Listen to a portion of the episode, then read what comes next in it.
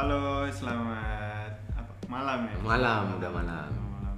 Balik lagi bareng kita di sini All Brain Podcast. So malam ini eh, gue cuman berdua sama Bang Agung karena eh, Bung Tama, Bung Tama. la- lagi ada acara. Heeh, lagi ada kegiatan dikit. Jadi belum bisa gabung bareng kita lagi. Yaps. So eh, kita malam ini bakal bahas masalah gaji sih. Gaji ya, gaji, Gaji. gaji, gaji, ya. Jadi kita bakal ngebahas soal gaji bukan mau ngebeda-bedain sih, cuman maksudnya di Experience sini- orang terima gaji itu beda-beda. gaji beda-beda. Terus ada yang pas baru pertama kali, ada kan pasti orang yang pas kerja kesan terima gaji pertama Hmm. gitu-gitu. apa sih yang kita mau bikin dengan gaji pertama kita iya betul. kan jadi di sini kita bakal ngebahas itu dan Bicarain sih. iya sih cuman bicarain karena posisi juga dari kita bertiga yang sering nongol di sini itu udah pada kerja sih jadi kita cuma mau flashback aja sebelum sebelumnya Ya. kan jadi di sini eh, kita bakalan ngebahas atau bakalan share dikit gimana waktu gua Ya. pertama kali kerja dan duit gaji pertama gua gua apain, iya kan Gitu-gitu sih. Soalnya kan pasti kalian juga waktu masih sekolah udah pikir-pikir kayak gini, gua nanti kalau kerja gimana ya? Iya. Gaji pertama gua Mau diapain? Mau diapain ya? Mau dibeliin apa ya? Ya pasti kalian mikir begitu. Eh maaf maaf ya yang buat belum kerja ya pasti ada rezeki lah kalian di sana. Mungkin nggak kerja di perusahaan atau jadi eh, apa pegawai ASN mungkin begitu. Tapi bisa saja kalian bisa bikin kerjaan sendiri kan? Ya. Why not? Jadi di sini kita bakalan ya, flashback aja sih awal-awalnya kita kerja gitu kayak gimana. Gimana? Eh, kayaknya Bang F nih yang bakalan duluan buat nge-share. Hmm, gua tuh pertama kali kerja itu kuliah semester berapa gitu. Oh, udah mulai kayak, kayak ada part time gitu ya? Part time. Hmm. Bukan part time sih lebih tepatnya. Jadi kan kalau di apa semester akhir-akhir tuh kita udah lebih banyak waktu di luar dibandingkan ke kampus, Mm-mm. benar kan? Udah Karena buat muka. ya buat ngerjain eh, masalah tugas akhir. Ah, skripsi skripsi gitu ya. Ah, Ah, ah. sambil eh, isi waktu luang gue tuh sambil kerja. Nah, zaman gue kerja itu pertama kali di, di eh, distro distro baju. Nah gue ingat pada saat itu gue terima gaji berapa ya? Gue lupa. Satu juta. Per bulan ya? satu Oh. juta pas ya per bulan. Dan mumpung gue cuman memang dua bulan. Gitu. Gaji pertama yang gue beli baju yang udah gua incer dan gua udah sembunyiin di distro. Jadi di distro lu lu sembunyiin barang yang lu mau jual ya Iya. kayak gitu. jadi nggak ada di display. Pas-pas masuk bareng kan pas eh, malam tuh bareng masuk kan. Nah itu dibongkar kan dari Heeh. apa? Bal-bal ya gitu. dari bal gede tuh. Nah dipilih-pilih tuh. Wah yang bagus nih langsung kayak ibaratnya di keep lah Di orang keep ya? dalam ya Iya. gitu langsung bilang ke bos bos gua gajian mau ambil yang ini. Eh, nggak ditaruh di display, bisa Display. nggak gitu oh bisa gitu ya udah Keep ya. ya jadi pas gajian gajian pertama kali gue belinya tuh baju yang udah gue incer yang udah gue keep eh, dan gak di display Wish.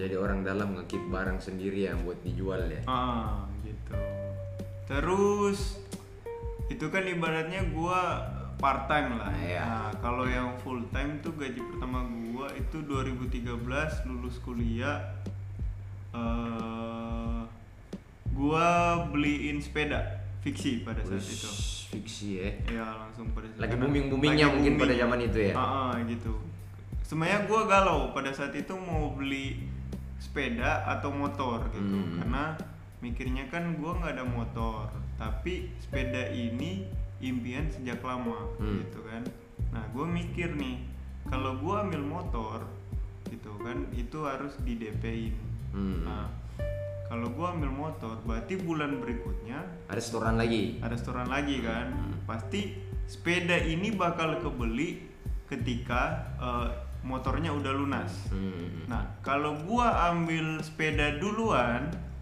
nah bulan depannya gue udah nggak ada tanggungan. Ya sekali beli ya. Ah, kredit cash cash and langsung carry cash gitu. Berarti bulan depan gue udah bisa DP-in motor gitu. Nah secara nggak langsung dalam dua bulan itu gue udah punya dua kendaraan gitu. Nah itu dia sih. Nah gaji pertama gue tuh yang full time itu gue beliin sepeda fiksi. Rasanya gimana gitu? Itu rasanya seneng karena gue dari kecil nggak pernah ada sepeda. Ah. sepeda nggak per nggak harus fiksi sih. Ah, gue nggak pernah ada sepeda pribadi ah. yang dibeliin orang tua atau apa.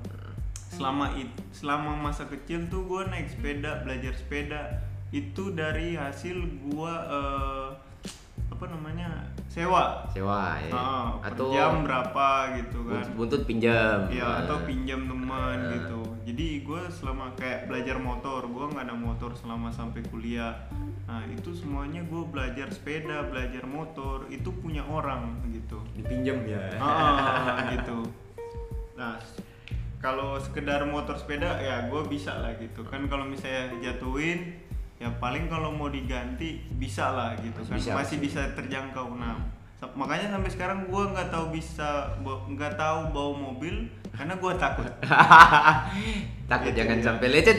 Kalau- mahal karena kalau dia lecet di body kalau motor ibaratnya gampang lah. Kalau dia lecet apalagi apalagi motor bebek itu lu beli eh, bodinya itu lu masih kebeli gitu. Iya, masih di bawah 2 juta lah Mm-mm. gitu kan.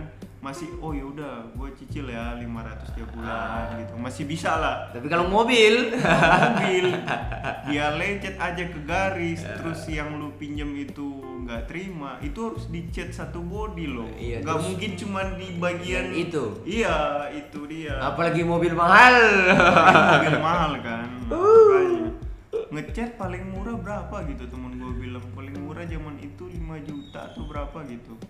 Nah makanya gue mikir lagi gitu mau belajar mobil gimana ya gitu. Nah makanya gue nggak pernah kepikiran buat eh, belajar mobil sampai gue bisa beli Beli mobil, mobil sendiri, iya. Nah, kalau udah mobil sendiri oh terserah. nah, dia kejedut kejedut udah nggak apa-apa lecet lecet dah.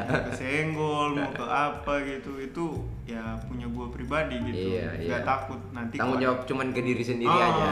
gitu. Ya gitu sih sebenarnya oke aku gimana nih Kalau gue sih, gue kan itu gue langsung kerja kan tahun 2009 tuh gue kerja. Ya pas gaji awalnya gue itu tahun 2009 udah 1,8 ya, 1,8 juta kalau nggak salah tahun itu. baru em baru pokok kan Iya, belum pokok. tunjangan dan Iya belum ada. Waktu itu memang tapi memang waktu zamannya gue itu karena kan gue SN waktu itu gue masuknya golongan 2 jadi gajinya masih segitu waktu tahun 2009. Nah awal awalnya gue kerja itu gaji pertama gue gue bukan beliin barang. gue foya foya guys. gue beli barang yang nggak gue butuh. Tapi diinginkan Iya. Nah, Ah. sama gue sepeda juga gue nggak butuh gitu Iya. tapi udah ingin dari lama gitu Eh, ibaratnya cita-cita dari lama gitu Heeh. gue nggak bisa kebeli minta ke orang tua juga susah Ah. gitu kan oh nanti deh gitu mau mau berguna atau tidak urusan belakangan. iya yang penting bagian yang ini tuh udah dicapai lah Ada ibaratnya. satisfying. Ah, gitu. karena ya itu tadi gue dari kecil nggak ada nggak ada sepeda gitu Mm-mm. Jadi waktu itu gue terima gaji, gue foya-foya, jalan, nongkrong, beli baju, beli celana, beli sepatu, ya kan. Pokoknya abis-abisin deh. Nah nanti pas terakhir baru nyesel ini duit segini banyak habis ke mana ya? pas dicek lagi, bangsat, gue nggak perlu. tapi sepatu butuh lah iya, tapi akhirnya gue mikir-mikir, ya udahlah nggak apa-apa kan awal-awalnya ya kan. Waktu gaji pertama gue kan ada beberapa yang gue sisihin bagiin ke saudara, ya kan kasih ke saudara-saudara, kasih juga sama orang tua sebagian, ya. Jadi memang kalau gue sih nggak apa ya kalau mau bilang dalam bentuk barang kayaknya lebih ke barang yang kita pakai sehari-hari sih kayak baju sepatu celana gue beli Iya masih kepake lah. sampai kamera gue beli nggak tahu mau bikin apa Oh ya. pada saat itu. Begitulah. gila waktu itu gue sampai love gila ini duit pada habis ke mana Tapi kepake lah kameranya kan. iya lama kelamaan juga ya oke lah kepake tapi ya karena gue orangnya mu- mudah bosan jadi lama-lama gue pikir ah udahlah nggak kepake jadi memang em, tiap orang dalam meng- menghabiskan gaji pertamanya itu memang beda-beda sih. Beda-beda. beda-beda kalau gue gue hambur-hamburin ya kan? Nanti belakangan-belakangan oh pada nyesel nih Abi gini kayaknya gue lagi nggak butuh nih kenapa ini barang bisa ada di sini? Iya. duit segitu banyak habis. Jadi gini guys. Mau cari duit itu dia sulit tapi mau ngabisin dia cuma satu dua jam selesai. Jadi kalau pengalaman-pengalaman kita sih di gaji awal-awalnya gaji-gaji awal kita sih kayak begitu. Nanti mungkin satu tahun pertama baru kita bisa manage oh ini kebutuhan kita ini keinginan Ini, kita ya. ya kan? Jadi mulai atur. Jadi kalau buat kalian sih semua memang ada sih yang bilang kalau gaji pertama itu mah dibagi dikasih sedekahin tapi it's okay lah. Itu tinggal cara kalian masing-masing deh. Mau gi- mau digimanain duit gaji kalian itu yang penting buat kalian kan? Dan juga kalau memang kalian mau beli sesuatu barang yang memang kalian udah apa ya udah target dari sebelum sebelumnya ya silakan nggak apa-apa itu hasil jerih payah kalian. Itu keringat kalian pergi pagi pulang malam. Silakan nggak apa-apa guys. Jadi kalau buat kalian-kalian gue pikir sih memang mungkin yang lain berpikir ya udah selesai sekolah.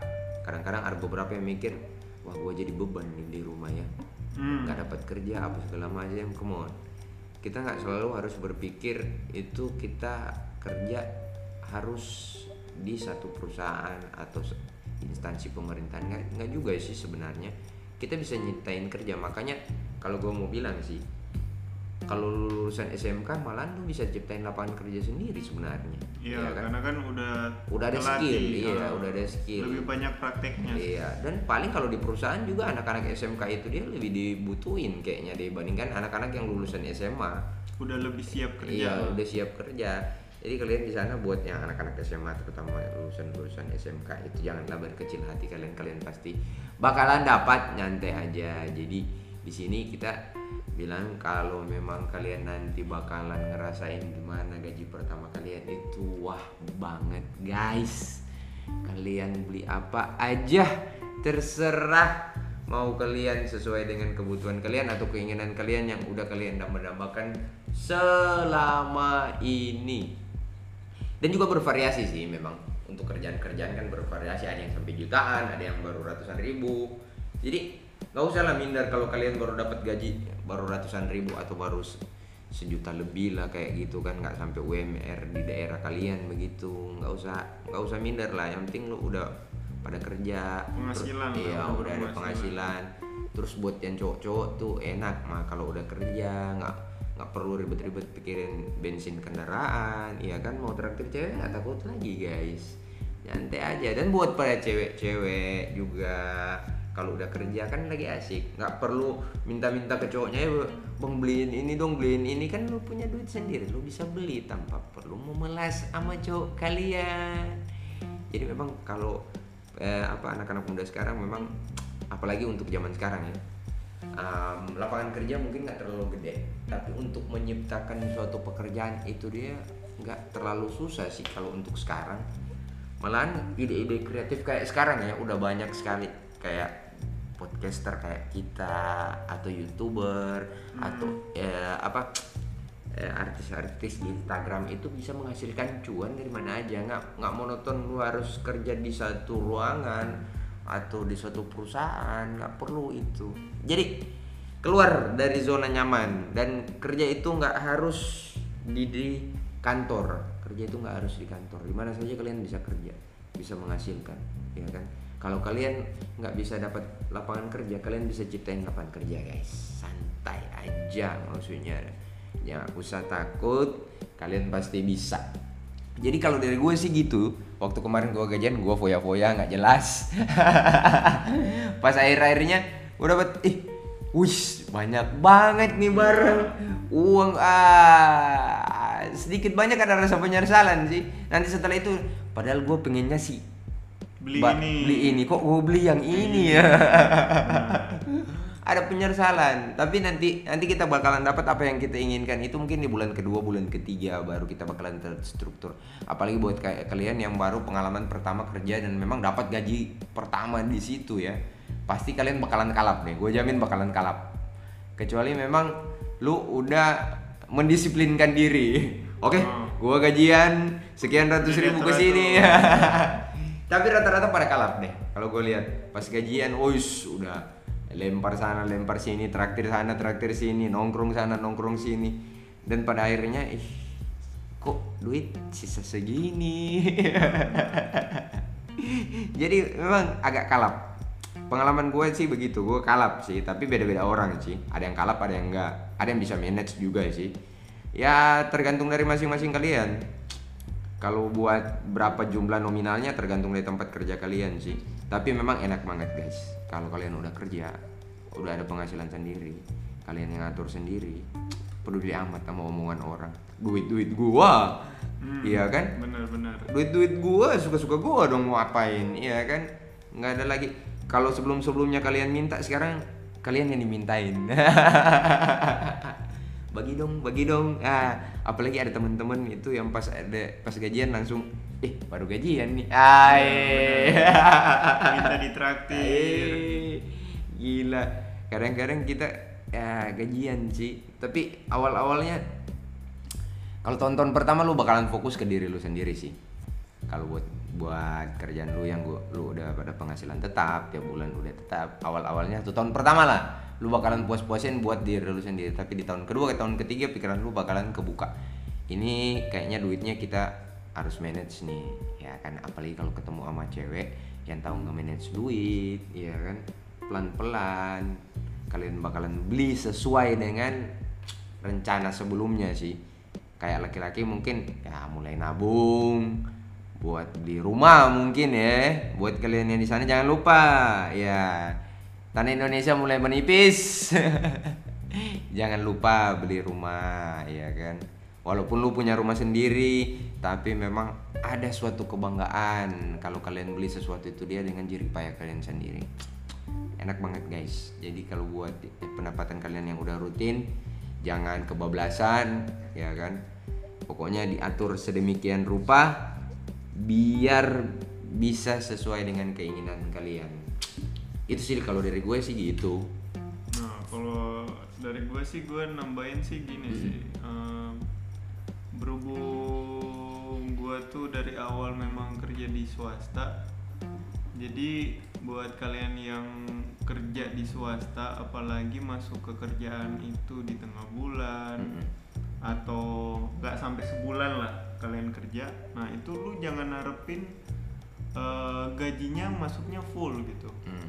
gitu jadi jangan pernah berharap di gaji pertama itu lu masuknya gajinya full karena itu bakal dihitung sesuai eh, jumlah hari dari pertama kalian masuk gitu contoh kalian masuk di tanggal 15 lah nah makanya kalian tuh cuman dihitung tengah bulan gitu Mm-mm. jadi contoh UMP nya eh, kayak sekarang Manado 3 juta 300 nah itu lu nggak bakalan terima 33 gitu pasti di bawah pasti setengahnya Hmm. karena dihitung eh, mulai dari tanggal lu masuk ya dari tanggal lu masuk Sampai gitu. gajian bulan sampai berikut. gajian bulan berikut gitu nah nanti bulan kedua nah itu Baru full. baru full nah bulan kedua nggak full itu berarti dari kalian sendiri lagi gitu.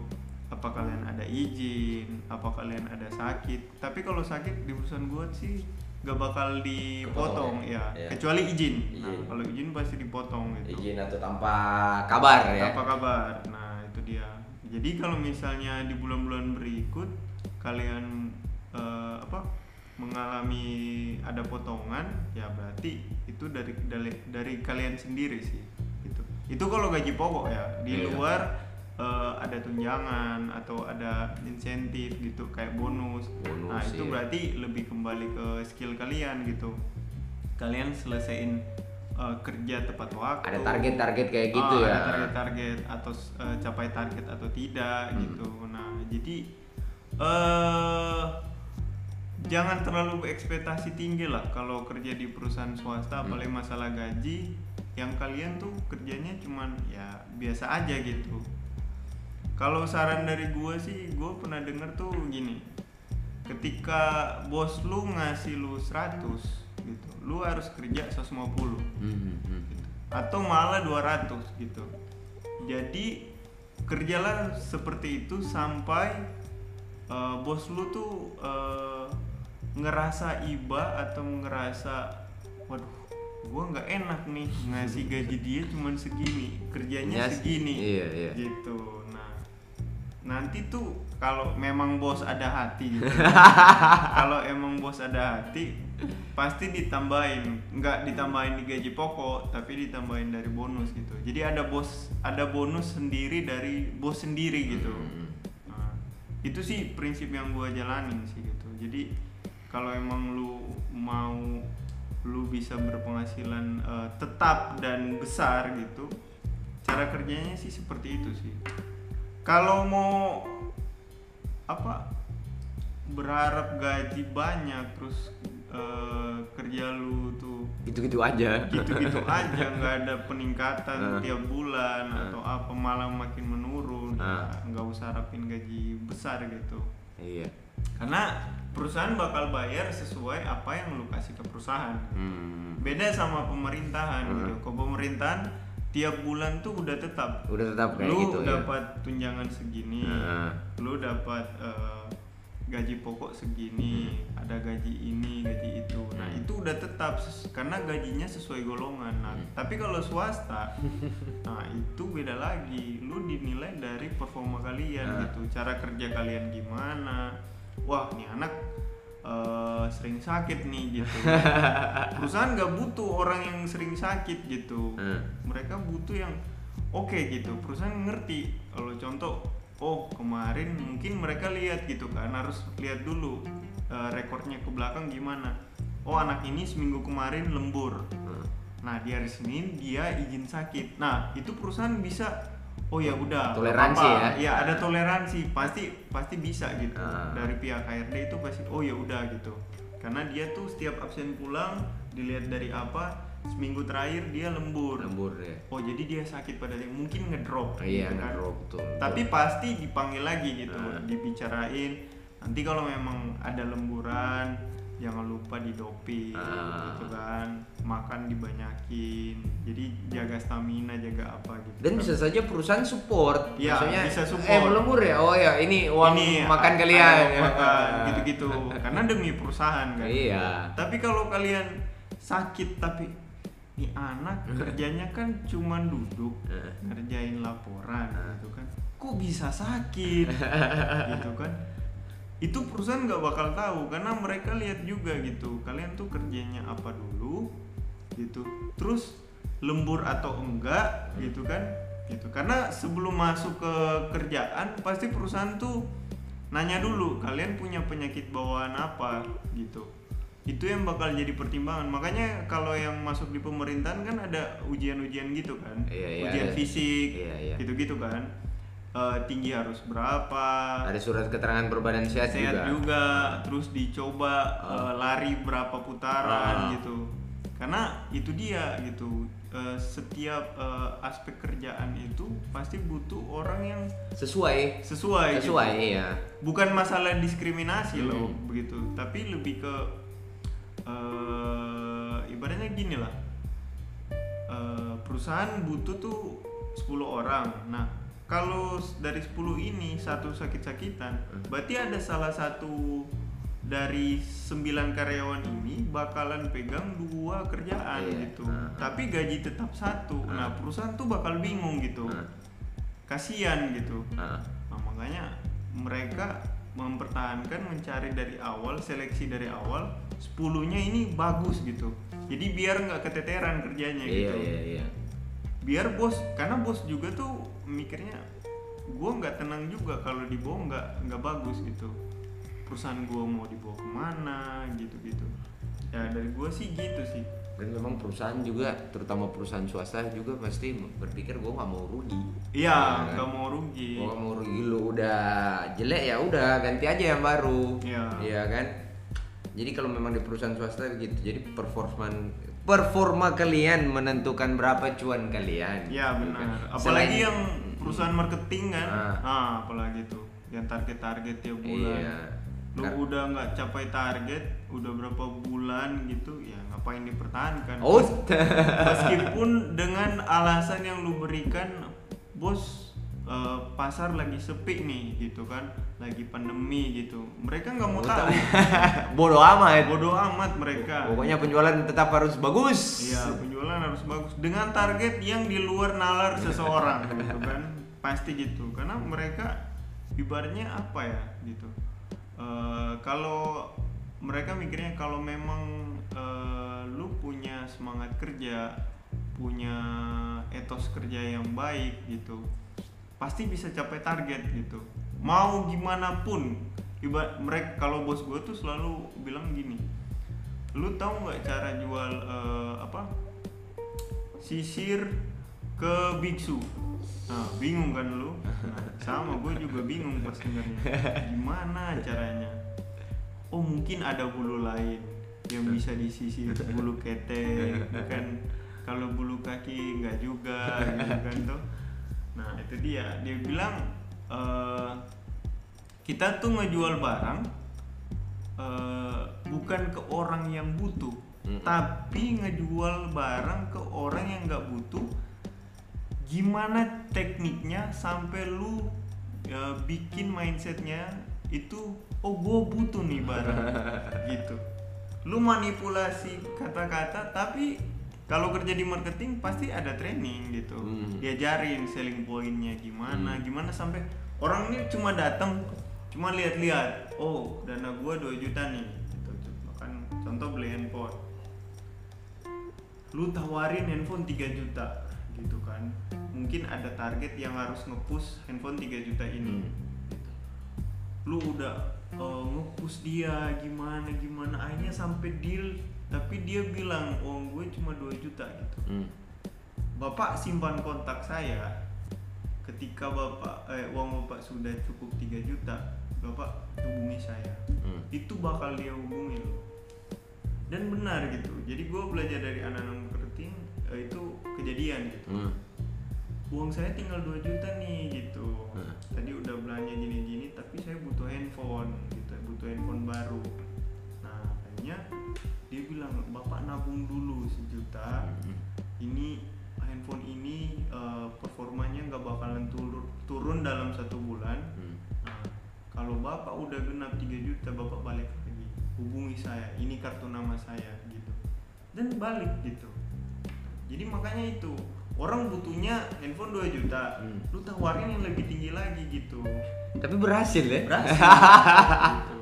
dan bos maunya begitu Ah. gitu karena cuannya lebih gede kan Hmm. cuannya lebih gede masuk ke bos cuannya lebih lebih gede juga masuk ke kalian gitu. Iya, insentif karena barangnya karena lebih mahal Ah. ah, gitu Jadi memang strategi marketing ada juga ya. Iya.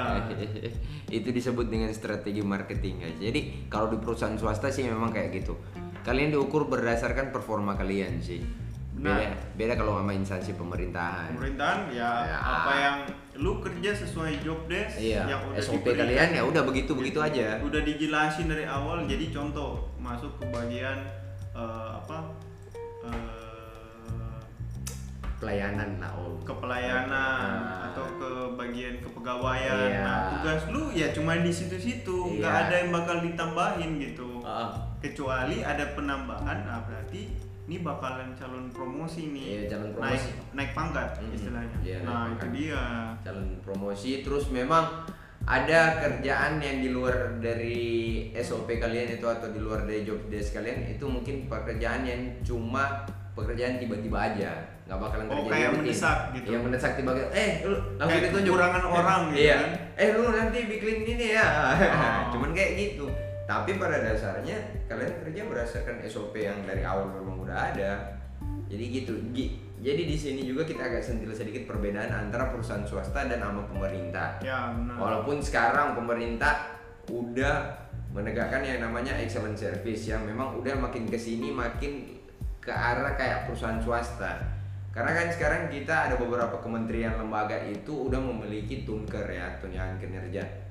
Selain dari gaji pokok. Jadi itu di luar dari gaji pokok. Jadi jadi kayak swasta sih kalau untuk dapetin tunker misalnya lu masuk, lu masuk full, lu masuk lu bakalan terima tunjangan kinerja itu full. Tapi kalau lu sering absen, terlambat, izin, alpa, Itu dikurangin, Iya, kan? itu bakalan dipotong atau mungkin lu lupa juga buat ngisi jurnal kalian hari-hari itu. Jadi kita sekarang kalau- Tapi kan dipotong dari tunker. iya tunker bukan digaji. Ah, ah. Nah, kalau swasta lu sering terlambat, Ah. sering apa itu dipotong dari gaji pokok, ya itu makanya karena kan memang kalau gue pikir itu itu ya lebih lebihnya kita di situ sih jadi makin ke sini makin agak mengarah ke sana eh, cara cara pemotongannya walaupun bukan digaji ya tapi di tunjangan yang lain pasti kan kalau untuk para pegawai pemerintahan pasti bakalan ber- berpikir kalau gue bisa lebih rajin lagi ini grading gue maksudnya grading itu tingkatan sih tingkatan gue ini bakalan naik kalau tingkatan gue naik Gaji otomatis- naik. oh, gaji tetap om Oh, tunjangan iya, naik. tunjangannya naik ya terus lumayan sih antara satu grading dengan grading lain itu selisihnya paling tinggi yang gua tahu 500 paling tinggi 500 paling kecil itu selisihnya 200 ribu. Oh, lumayan kan? lumayan. Tapi semakin tinggi grading kalian maka nominal yang bakalan kepotong kalau kalian nakal juga lebih makin besar. Oh, ya kan? siap. karena posisi persenannya tetap sama karena nominal kalian naik otomatis naik juga. Tapi berbanding lurus nggak? Eh, pemotongan sama bonus yang didapat jadi begini kalau kalau untuk di pemerintahan? Nah, kalau untuk bonus-bonus itu yang kayak kalau kayak di perusahaan swasta itu ada bonus misalnya lu kerja jadi ibaratkan apa ya eh, pegawai teladan kayak begitulah kalau di Oh. kita di kita di pemerintahan kayak gitu. Tapi tergantung kalau untuk yang bonus-bonus kayak gitu tergantung dari instansi pemerintahan tersebut sih. Nggak semua instansi pemerintahan kasih reward yang berupa kelebihan lah. Maksudnya Oh. kelebihan dari mungkin pendapatan kalian bakalan lebih dan itu nggak juga lama kalaupun ada pasti cuman di satu tahun itu aja setelah itu udah nggak. Tapi nggak semua kementerian lembaga kayak gitu sih. Ada beberapa mungkin yang cuma kasih dalam dua bulan dikasih tambahan tunjangan kinerjanya dinaikin gitu. Hmm. jadi nggak nggak terlalu banget sih tapi memang kalau kita lihat untuk instansi pemerintahan pendapatan sekarang udah mulai gede. Maksudnya di luar dari gaji ya kalau gaji mungkin semuanya sama tapi dari grading tunjangan kinerja ini yang berbeda-beda terutama di Kementerian Keuangan. Nah mereka itu yang paling gede tunjangan kinerjanya tapi paling gede juga kalau memang mereka kepotong. Nah ini pertanyaan gue tuh gini, apakah masih berimbang dan pemotongan sama reward yang kalian dapat? Contoh nih, kalian masuk full satu bulan tanpa absen, tanpa apa, pokoknya tanpa kendala, mungkin ada reward 200 ribu, Hmm. mungkin ini kan contoh kan. Tapi ketika kalian satu kali nggak masuk, gitu, ada kabar atau tidak ada kabar gitu, izin contohnya, sehari 100 ribu. Nah, di pemerintahan begitu nggak gitu? Jadi kalau di pemerintahan kalau ini kita nggak bicara soal gaji ya tapi tunjangan kinerjanya kita. Ah. Jadi kalau kita ada izin memang bakalan kepotong. Tapi kalau untuk masalah masalah apa absensinya memang bersih, nah itu em, semua pegawai itu pasti bakalan ngejar itu biar tunkernya nggak kepotong. Jadi bu- Ah. bukan rahasia umum ya. Ada beberapa pegawai di instansi pemerintahan itu udah punya utang di bank. Iya. Tunggu bang, maksudnya masih seimbang nggak gitu? Eh, pemotongan sama eh, reward yang kalian dapat gitu. Kalau untuk pemotongan kan itu rutin om, rutin kan. Kalau Oh. misalnya kalian bikin misalnya bulan ini ada izin bulan depan kan, pasti kan rutin bakalan kepotong dengan nominal yang sama kan. Oh Karena, no, ah, ah. karena persenannya sama, persenannya. Cuman kan kita dibedain cuma grading. Ya, Ya. persenannya sama, mungkin nominalnya bakal besar kalau grading kita naik kan. Ah, kalau untuk rewardnya itu, kecuali dari instansi pemerintahan itu ada bikin sesuatu kayak gitu. Oke, kita akan melakukan penilaian pegawai teladan dan ketika ada pe- ada pegawai teladan bakalan dapat segini. Tapi kalau mau dipikir-pikir, kalau umpamanya as- balance atau enggak karena di instansi pemerintahan nggak selalu bikin penilaian pegawai teladan iya Ya, jadi Oh, jadi nggak nggak nggak bakalan ngebalance. Jadi tetap potongan lu segitu. Tetap kalau lu izin atau alpa atau apa, tetap potongan lu bakalan segitu. Jadi lu cuman dapat eh, kelebihannya mungkin cuma satu dua bulan pertama yang dikasih reward ya. Iya Ya, ngerti. ah, ah. Cuman yang gua tanyain gini itu, simpelnya gini. Contoh, gua kasih contoh punya eh, perusahaan gua deh, gitu kan. Eh satu nota yang teknisi input dan kalau misalnya bersih itu insentifnya cuma 8000 hmm. tapi kalau nota itu salah potongannya 150 nah itu dia yang eh, gua tanya di Ah. pemerintahan nah kalau di perusahaan swasta itu nggak balance. Karena yang lu dapat satu nota itu 8000 kalau memang benar. Kalau misalnya ada kesalahan contoh dari customer nggak puas itu potongnya 150 bedanya jauh gitu. Nah kalau di pemerintahan gitu gimana? Kalau di pemerintahan sih sebenarnya sama kayak kalian sih, maksudnya nggak ada eh, kalau untuk masalah pemotongan tunker ya. Untuk Iya, masalah pemotongan tunker. ada potongan Ya, kan? potongan tunker ya, tunjangan kinerja itu kan persenannya sama makanya tadi kan gue bilang gradingnya kan yang cuma beda di nominal kan nanti. Semakin naik grading misalnya begini. Untuk grade 4 misalnya, grade 4 2 juta setengah ya per Hmm. bulan. Untuk grade 5 misalnya 3 juta. Oke, kita bicara satu grade aja gitu. Nah, satu grade. Nggak usah melebar. Misalnya kita bicara di grade yang 2 juta ya. Kita Hmm. 2 juta. Untuk persenan pemotongannya untuk izin alfa itu sama. Misalnya kita ambil 2,5% dengan 5% kan. Misalnya kalau Hmm. untuk izin misalnya kita ambil eh, apa? 2,5%. Kalau untuk alfa kita ambil 5%. Heeh. Kan otomatis jumlah yang bakalan kepotong itu kita ambil dari nominal apa? Nominal keseluruhan tunkernya misalnya 2 juta dipotong 5% dari situ atau 2,5% nominalnya. Nah, kalau untuk bakalan misalnya kita bakalan bersih nih ya absensi kita kita bersih. Itu nggak selalu di instansi kita bakalan kasih reward, nggak ada. Nggak akan. Oh. Nggak akan ada kecuali ada momen tertentu Hmm. jadi misalnya kayak in, kementerian lembaga bilang dari menteri ya turun SK dari menteri. Jadi untuk tahun 2021 bakalan ada penilaian pegawai teladan dan untuk pegawai teladan akan dilebihkan tunjangan kinerjanya se- sebesar sekian kan. Sekian. Misalnya dari 2 juta bakalan dinaikin selama satu tahun full itu 3 juta. jadi 3 juta. Jadi ada kenaikan itu satu juta kan. Nah, Hmm. tapi setelah itu lu kembali lagi ke situ. Setelah habis satu tahun itu dia lu balik lagi ke awal. Oh, berarti tunjangan kerja sama insentif itu beda. beda. ya? Heeh. Oh, gitu. Jadi jadi di sini ketika em, big boss kita bilangnya gitu, kita baru kita ada target. Oh gua nggak, gua ini harus masuk masuk, harus rajin, harus kerja. Nah, Hmm. Tapi kan kalau dari perusahaan swasta udah dikasih tahu, oke targetnya kita sekian, tiap tahun kan pasti ada kan. nggak ada target. Nah, baru udah jelas, lu dapat segini, insentif lu segini kan. Ada Enggak. Enggak ya? Insentif itu tergantung dari banyaknya lu capai atau enggak gitu. Jadi eh, bukan capai, Hmm. dari eh, Performance lo enggak. apa? Lebih ke kalau contoh contoh perusahaan gua Nah.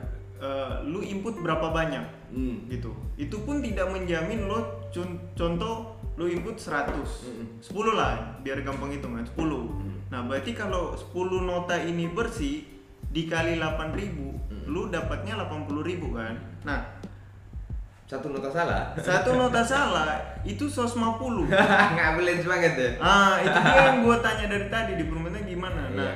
dua nota itu berarti kan 300. Heeh. Nah, tiga nota 300 kali dua Heeh.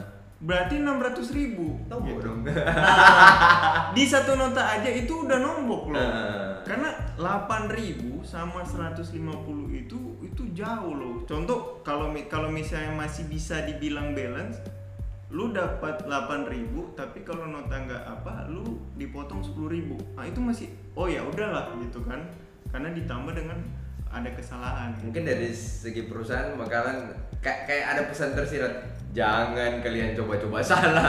iya cuman itu dia Eh, susahnya di swasta tuh gitu. Heeh. kita tuh eh, pemotongannya tuh eh, nggak balance gitu. Dengan reward yang kita dapat gitu.